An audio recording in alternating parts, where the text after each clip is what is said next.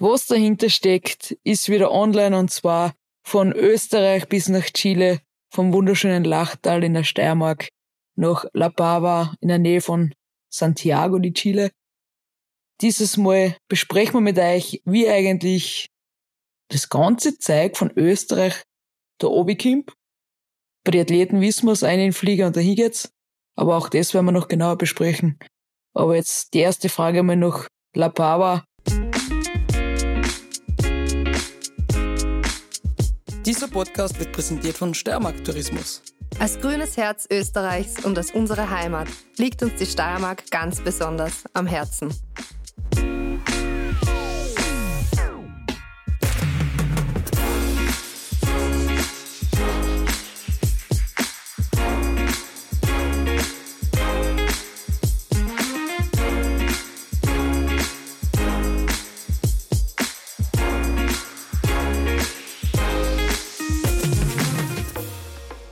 Conny, wie geht's? Wie läuft das Training?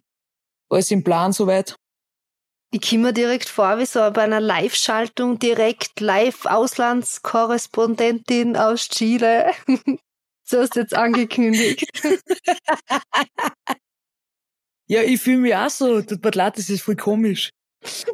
Ja, voll international geht's heuer zu bei unserem Podcast. Aber richtig cool, dass wir das trotzdem so irgendwie auf die Reihe bringen.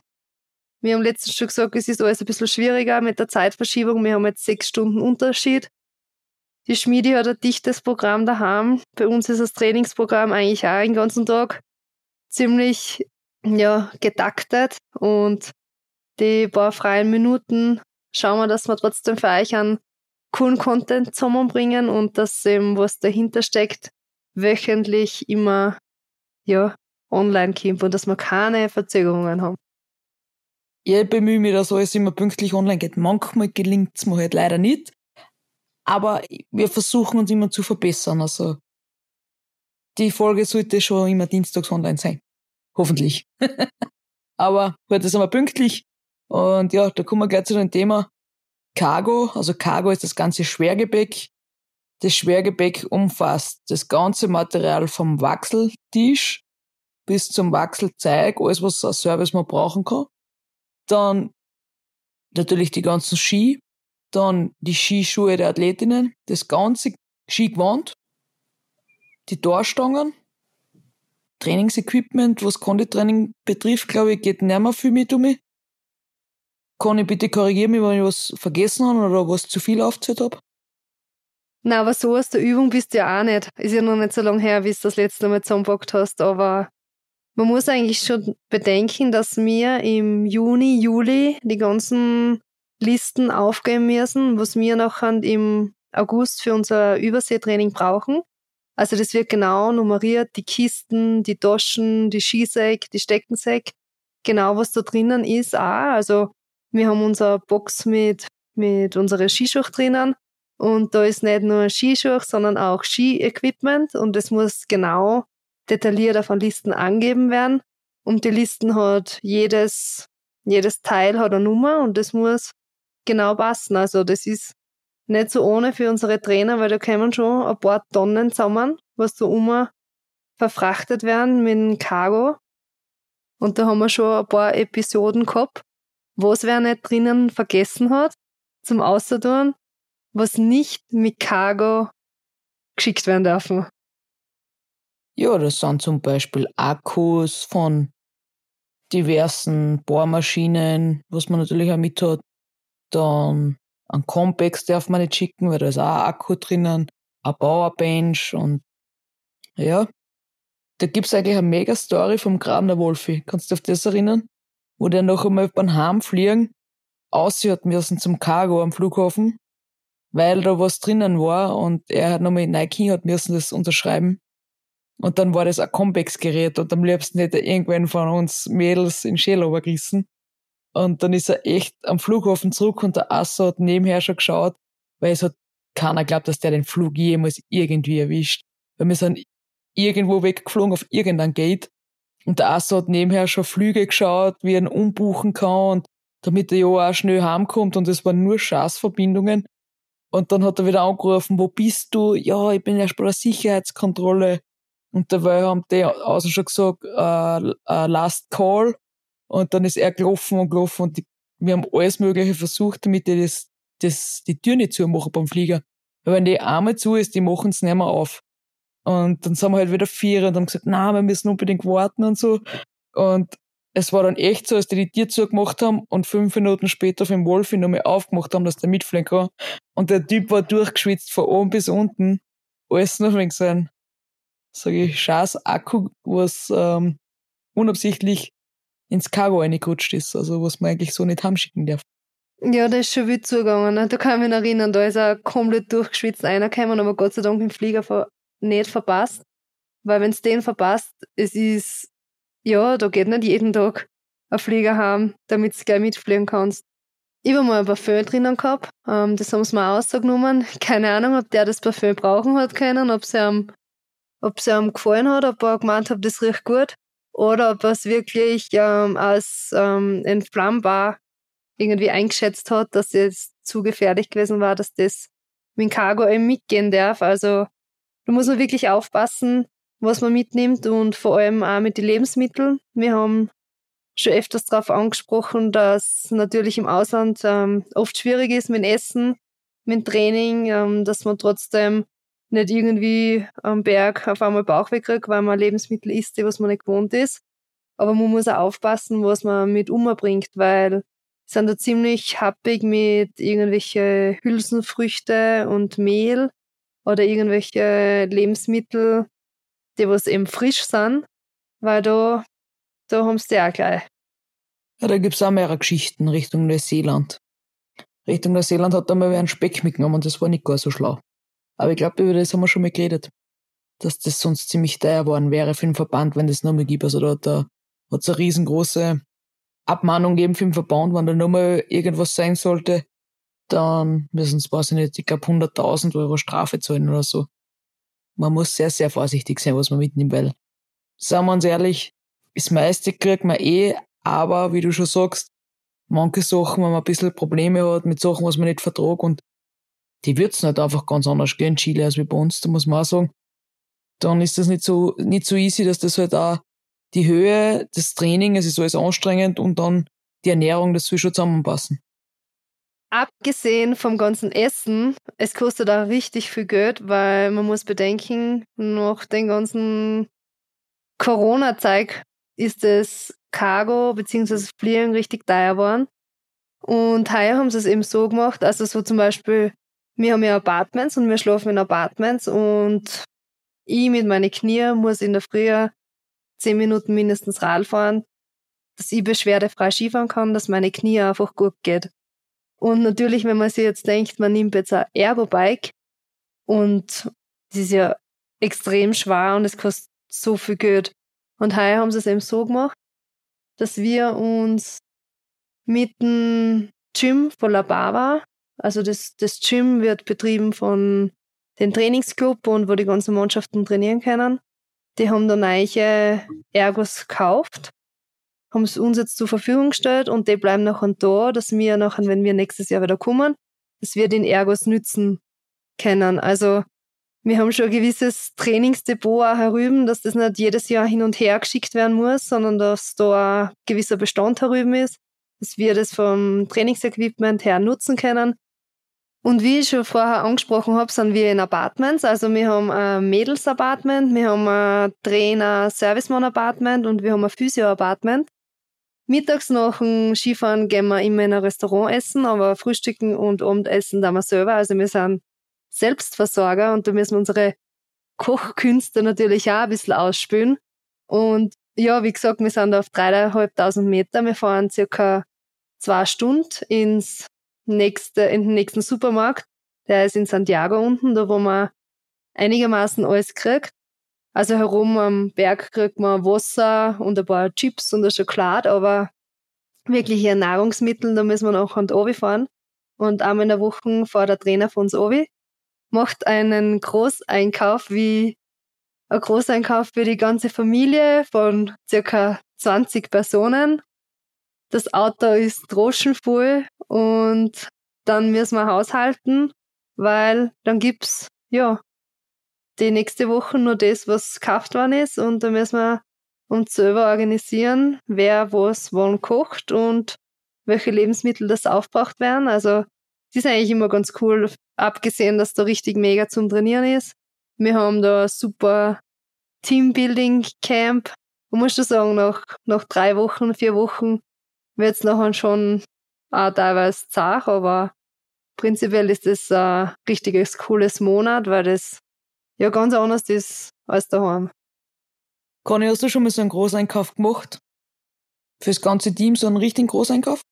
So wie Tamara und die letztes Jahr? Hast du das auch mal machen dürfen? Nein, ich muss ehrlich sagen, mit nein, volle Einkaufswagen an Lebensmittel war eigentlich mein Rekord, wie das, also war mein Rekord aus dem Supermarkt außer. Aber das war noch nicht für alle, weil da haben die Serviceleute und die Physios eigentlich selber einkauft. Also so für die ganze Mannschaft habe ich noch nie richtig einkauft, aber für die Mädels war ich schon dabei. Also da kommen ja Massen zusammen und wenn man denkt, ähm, man ist so sechst in Apartment, ähm, da, da geht schon was weiter. Ja, wir haben letztes Jahr, ich muss schauen, ob ich ein Foto noch wo hab, das stehe ich online, ein Pickup komplett voll gehabt hinten drauf. Also wir haben auch für alle einkauft, aber eigentlich nur Frühstück einkauft. Und das aber letztes Jahr für, wie viel waren wir letztes Jahr alles zusammen? 30 Leute? 35? Und das war Wahnsinn. Wir waren da dreieinhalb, vier Stunden in dem Supermarkt drinnen. Und wir sind, glaube ich, dreimal zahlen gegangen, bis wir alle Wagen gehabt haben und bis wir alles gehabt haben. Und ja, komplett gestört. Also so ein Großeinkauf.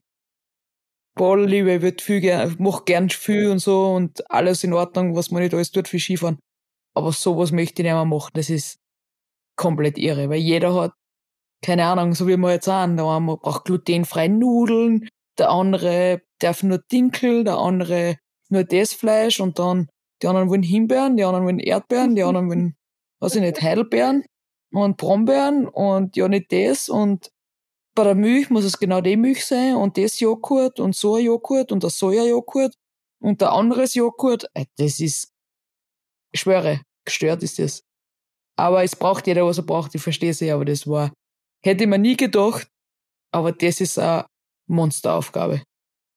Ja, das ist eine Challenge und vor allem, es hört sich jetzt an, wie man da Massen essen darf, aber man muss sich vorstellen, man ist auf ähm, 3.500 Meter, der Körper verbrennt extrem viel. Ähm, du hast einfach, dein Grundumsatz ist einfach viel höher als normal. Und in Kombination mit dem Training, also ja, wir essen schon viel, aber das, das verbrennt man nachher natürlich auch gleich. Und vor allem, was nachher da so dazu kommt, was eigentlich eh arg ist und das, was wir in Österreich überhaupt nicht gewohnt sind, das Wasser. Wir sind zwar mitten in die Berg, aber das Wasser da kannst du nicht trinken, weil das so gefiltert und geklort wird, dass du da richtig einen Chlorgeschmack hast, wenn du das Wasser trinkst. Und darum müssen wir, oder ich zumindest, ich kann das Wasser nicht trinken, mir wird das schlecht und ich muss mir da Wasser auch kaufen. Also da kommen extrem viel Wasserflaschen auch schon zusammen und es ist, finde ich, schade, weil wir sind da mitten in die Anden und du kannst das Wasser nicht trinken. Was ich sehr oft sage, was schätzt du am meisten an der Heimat? Und das ist nicht gelogen, wenn ich sage, du drast den Wasserhahn auf und du kannst das Wasser einfach trinken. Ich trau auf, ich trau zu und das, das ist einfach immer Qualitätswasser. Also das stimmt, das ist auf jeden Fall so. Ich hab drüben oft das Wasser getrunken, aber ich hab mir das mit der Zeit auch aufgehört, weil ich einfach entweder hab ich einmal einen Ausschlag gekriegt voll und dann habe ich mal so Bauchweh gekriegt davon, dass ich es auch lassen hab. Aber das ist echt eine Qualität in Österreich, was, was viele, glaube ich, nicht zu schätzen wissen, was wir da haben. Das stimmt. Auf das kann man schon stolz sein und das müssen wir schätzen und das bewahren und drauf schauen, dass wir einfach mit unserem Wasser, unserer Natur einfach gut umgehen und nicht irgendwie alles als selbstverständlich sehen.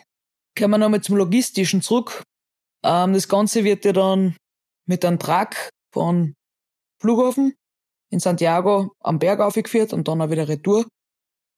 Da sind dann circa zwischen 180 und 210 Stickel am Draco pro Mannschaft. Das heißt, wenn mehrere, also wenn zwei Mannschaften sind, sind wahrscheinlich 300 Stickel um ungefähr, 350.